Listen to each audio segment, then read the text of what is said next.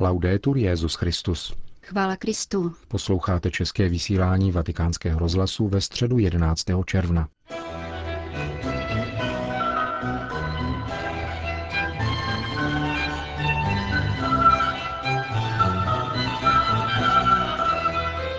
Přibližně 40 tisíc věřících přišlo dnes za Velkého horka na svatopetrské náměstí, aby se setkali s papežem Františkem. Ten ještě před začátkem generální audience, než se vydal v džípu na náměstí, přišel pozdravit nemocné a postižené účastníky do auly Pavla VI., odkud mohli sledovat její průběh a kam se po jejím skončení papež vrátil, aby každého pozdravil osobně.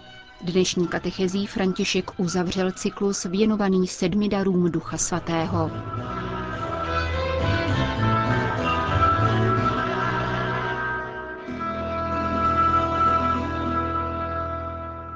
Cari fratelli e sorelle, buongiorno. Dobrý den, drazí bratři a sestry. Il dono del timore di Dio, di cui parliamo oggi, Dar bázně Boží, o kterém dnes budeme mluvit, uzavírá řadu sedmi darů Ducha Svatého.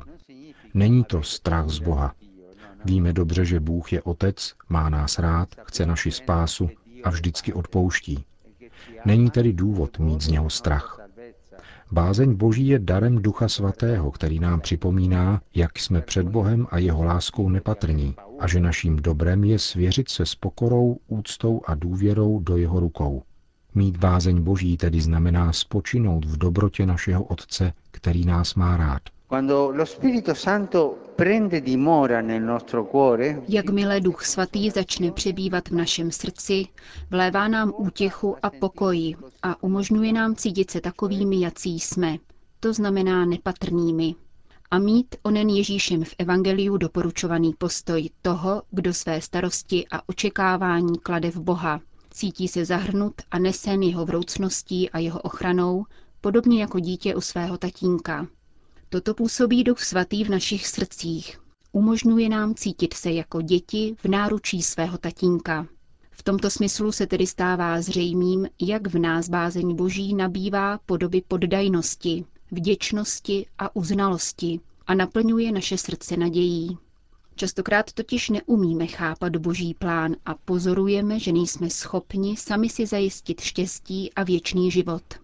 Avšak právě ve zkušenosti svých omezení a svojí ubohosti nás Duch Svatý utěšuje a umožňuje nám vnímat, že jedinou důležitou věcí je nechat se vést Ježíšem do Otcovy náruče.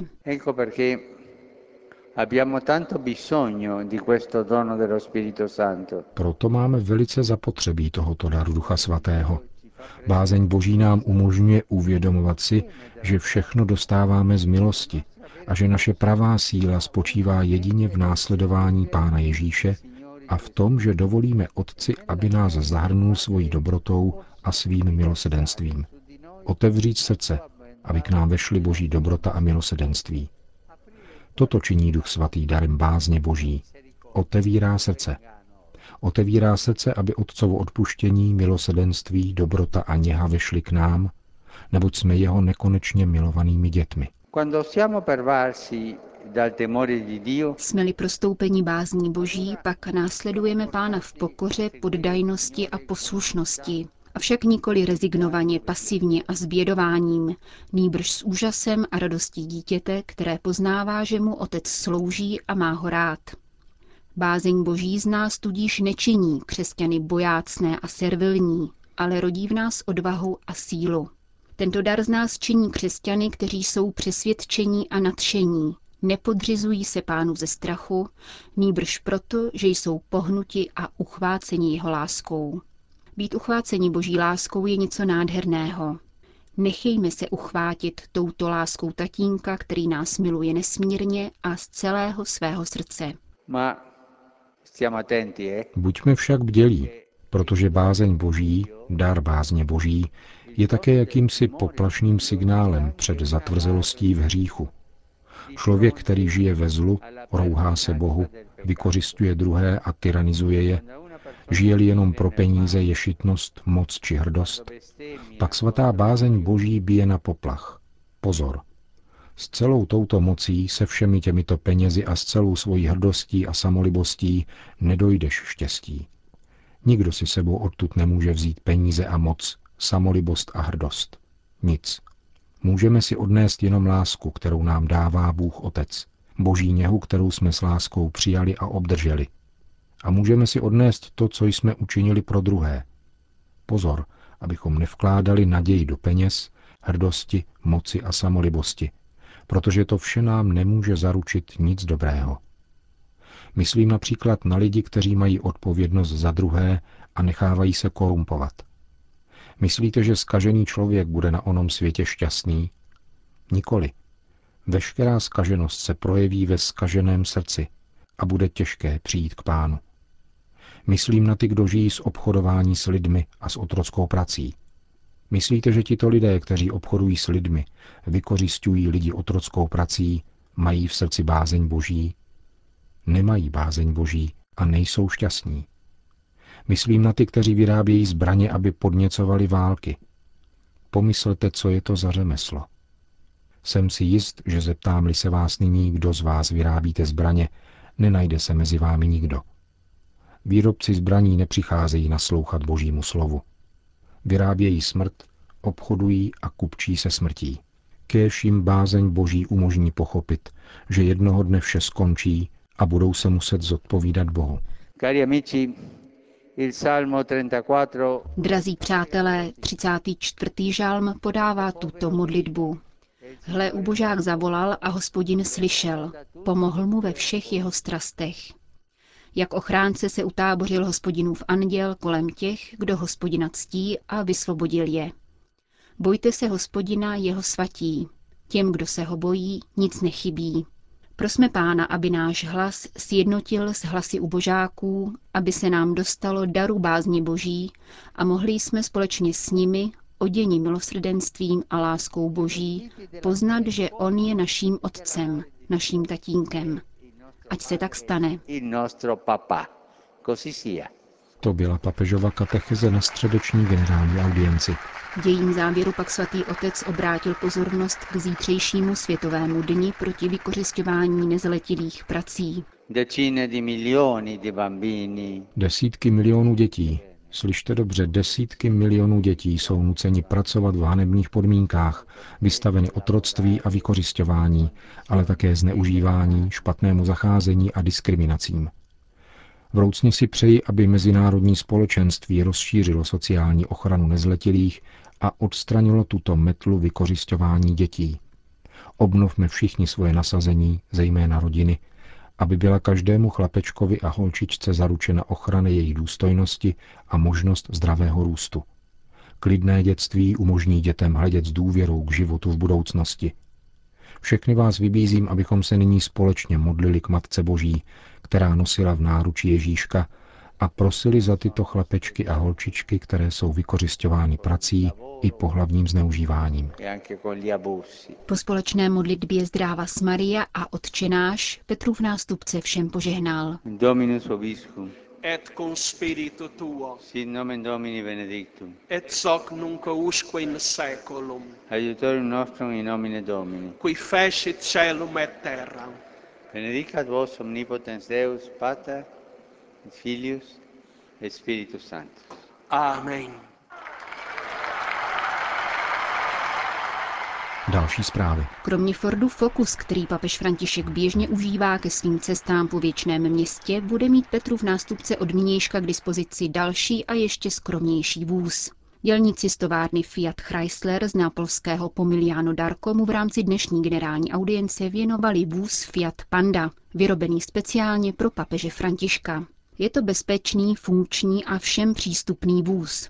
Plod práce mnoha italských mužů a žen, kteří věří v to, co budují a denně vám fandí. Doprovodili dělníci svůj dar.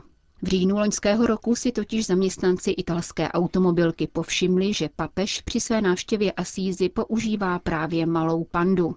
Naplňuje nás hrdostí, že svatý otec jezdí vozem, který také my každodenně používáme při cestě do práce a domů za našimi rodinami. Napsali pak dělníci papežovi.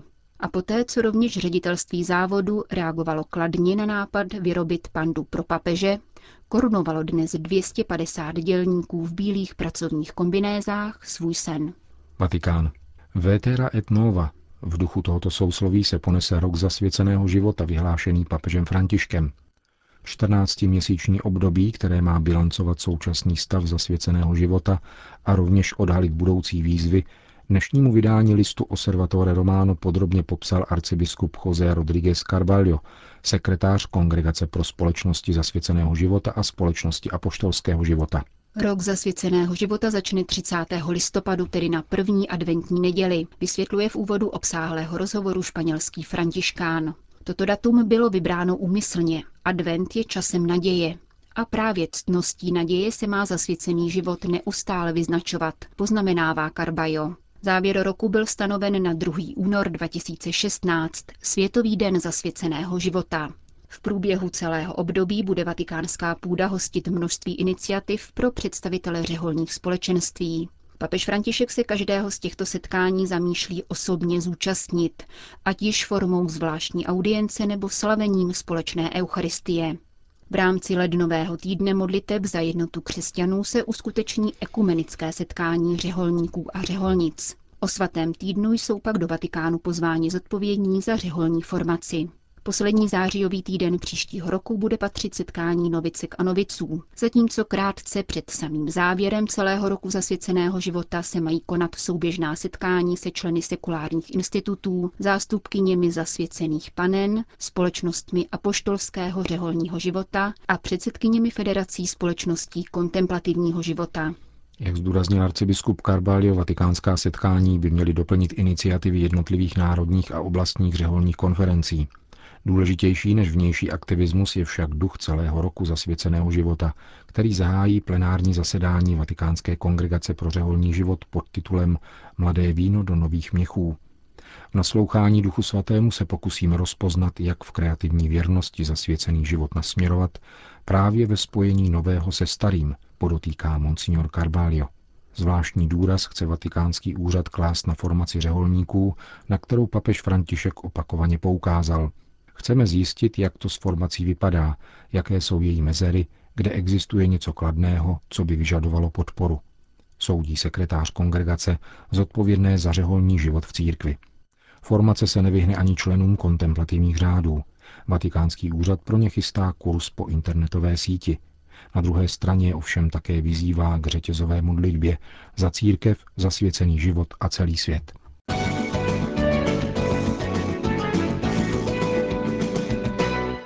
Sýrie. Zodpovědnost za situaci v Alepu nese blízkost tureckých hranic. Vysvětluje v rozhovoru pro italský deník Avenire biskup chaldejské církve Antoine Odo. Na 40 kilometrů vzdáleném tureckém území totiž mají své základny ozbrojené oddíly, které tu procházejí výcvikem, aby byly posléze vysílány k okupaci syrského města. V Alepu se nyní bojuje nejméně na čtyřech frontách. Teroristické skupiny ostřelují čtvrti kontrolované vládním vojskem. Každodenním terčem jsou zejména křesťanské čtvrti. V minulých dnech rakety zasáhly arcibiskupství arménské katolické církve a přilehlou katolickou školu. Jezuita Antoine Odo je zároveň předsedou syrské charity. S korespondentem italského listu rozmlouval při pracovní návštěvě Libanonu. Jak poznamenává autor článku, hovor se nesl v klidu a mírnosti. Tutéž trpělivost a neuvěřitelnou disciplínu chaldejský biskup potvrzuje u svých věřících, navzdory tomu, že obyvatelstvo stojí na pokraji vyčerpání. Minulý měsíc netekla po 11 dní voda. Nyní se opakuje už týden stejná situace. Kromě humanitární pomoci ovšem biskup Odo apeluje zejména na politický zásah. Na západě stále mluvíte o mezinárodním společenství, říká. To je však relativní, protože je nutné uvažovat – je tu třeba mezinárodní síla, která by Syřanům napomohla víc z krize prostřednictvím mírových jednání a bez ozbrojeného zásahu. Vkládáme naději do gest, jakým byla nedělní modlitba papeže Františka s Izraelci a Palestinci. Syrská otázka je totiž úzce svázána s palestinským problémem, uvedl chaldejský biskup syrského Alepa. Končíme české vysílání vatikánského rozhlasu. Chvála Kristu. Laudetur Jezus Christus.